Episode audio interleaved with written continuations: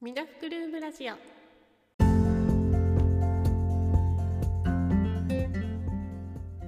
おはようございます。こんにちは。こんばんは。せっかくどうもない。エレクトーンピアノ講師のミナフクです。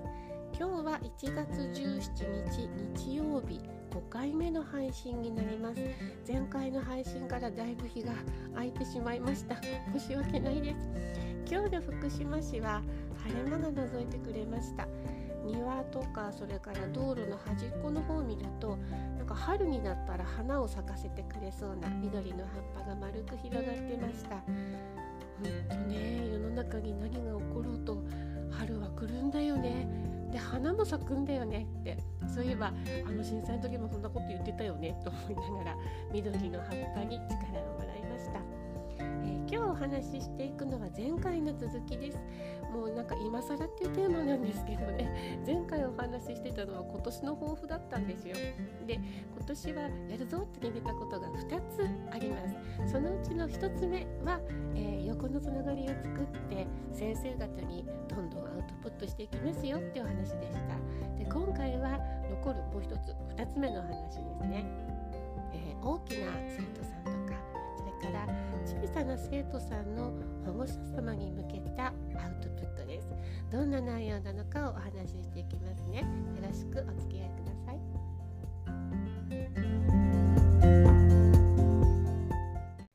えー、生徒さんたちに向けて何をアウトプットしていくのかっていうとこれは学習の仕方を自分で考える。そうした力をつけていくための方法です。ちょっと分かりにくいんですよね。えー、私この仕事を始めて今年で、えーと、36年目になるんですけれども、えー、レッスンの現場で経験してきてで分かったことの他に、え自分が参加してきた学びの場そこを通して分かったこともあります。えその学びの場っていうのはうんと実はあのこの収録前にあのご了承いただいてないもんですからちょっと今はお名前を出さないでおきますけれども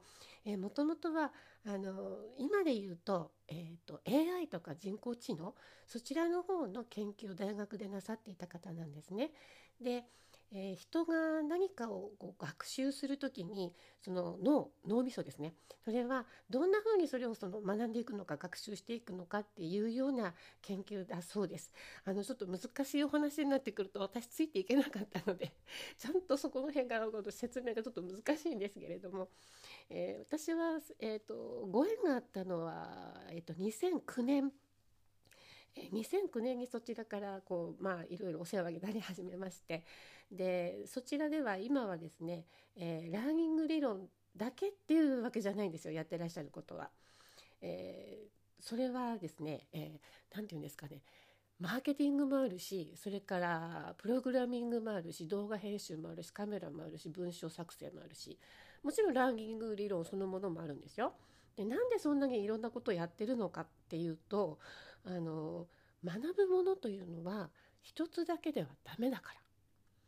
全く違うものを学ぶことでそれとこれとがガチャンと結びついた時に新しい独自のものが生まれてくる。例えば、えー、身の回りにあるものもやっぱりそうなんですよ。例えばこう身近にあるそうですね今私の目の前にパソコンとかそれからオーディオインターフェースとかいろいろ並んでるんですけど例えばこれだって最初からこういうものを作ろうと思っていきなりガチャンとできたわけじゃなくて例えば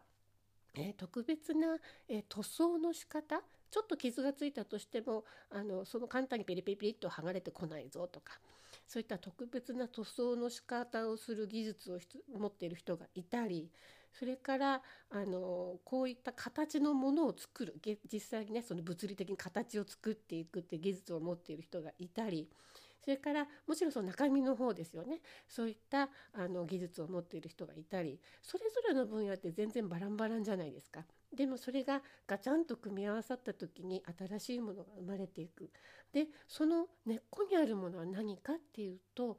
人がその学習をしていく時のその学習の仕方なんです。でこの辺りのことってちょっとほんのちょっとですけどあのインスタグラムで前にちょろっとだけあの文章を入れたことがあるんですけれども本当にちょっとあの込み入っていてお口でその説明するのが難しいのでこれをこのラジオ配信で、え毎回ほんのちょっとずつあのゆっくりとお話を進めていくことでアウトプットをしていこうかなと思っています。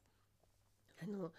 えー、特に小さいお子様のお母様お父様に向けての配信ということになるかもしれません。えー、ちょっと考えていただきたいのはあ例えばお子様が何か、えー、絵を描いてたりとかそれから工作をしていたりとかっていう時ちょっと思い浮かべていただきたいんですけれども何かを作ろうとしてあの紙とかセロテープとかいろいろ持ち出してきて作り始めたとしますよね。何を作ろうとしてるのかなっていうのは例えばもしかしたらお母さんが持ってるスマホに憧れてスマホを作ろうとしてるのかもしれないですけどでも目の前にそのスマホの作り方なんていうマニュアルはないじゃないですか。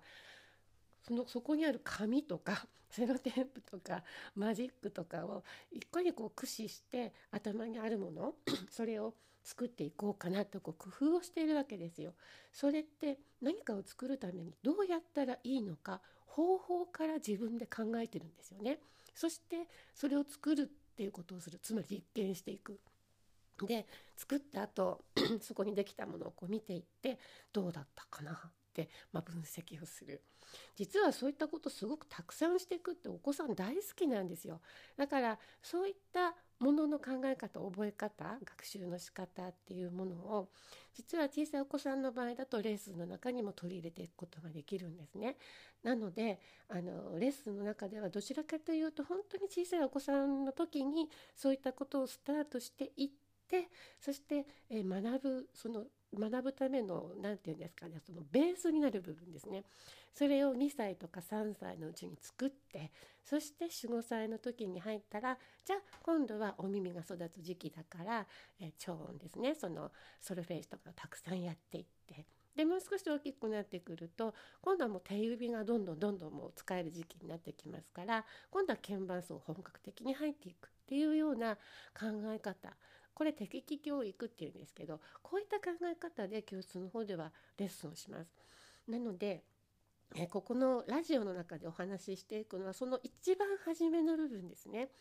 学習をしていくっていうのは、えー、この方法でやりなさい。そうするとこの答えになります。はいできましたね。丸。で次に進んでいってしまう。この学習の方法だとなかなか目にもう右はついていかないんですよ。生徒さんによく言うのは人から教えてもらったものなんて半分も身につかないからねっていうことをよくお話しします。それは自分でどうやったらこれできるようになるのかなとかこういう方法でやったらどうなるかなとかそういった実験を通していろんなことをやってほしいからです。そうした方法で学習をしていくと考える力想像する力分析をしていく力っていうものもついてきます。そしてそれってピアノやエレクトーンのレッスンいざ始まったぞ本格的にスタートしたぞっていう時に本当に欲しい力だったりするんです文字とか言葉とか数字っていうのも大切ですけどそれはそうした学習の仕方を、えー、いろいろレッスンの中で取り入れていく時に使う一つの道具というふうに私は考えています。今回のお話は、えー、ここまでにしておきます。そして、えー、次回はじゃあ具体的にこういう方法はどうでしょう？みたいなところをちょこっとお話ししていきますね。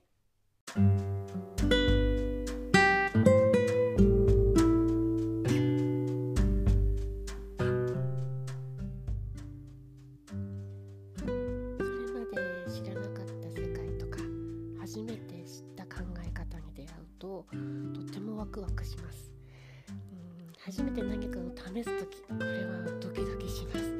でも不安とか恐れはないんですよ。うん失敗とかそれから周囲の評価気にしなくなっちゃいましたからね。なぜか。うん失敗もね実験のうちなんですよね。学習のうち。だからそこからガチャンのきっかけが生まれるかもしれないんですよ。実際生まれたことありますしね。なので失敗 OK では大丈夫だよ」を福島弁で言うと「サスケね」えー、次回は私のオリジナルかアレンジ曲の中から1曲ご紹介します。また来てくださいね。またご覧しない。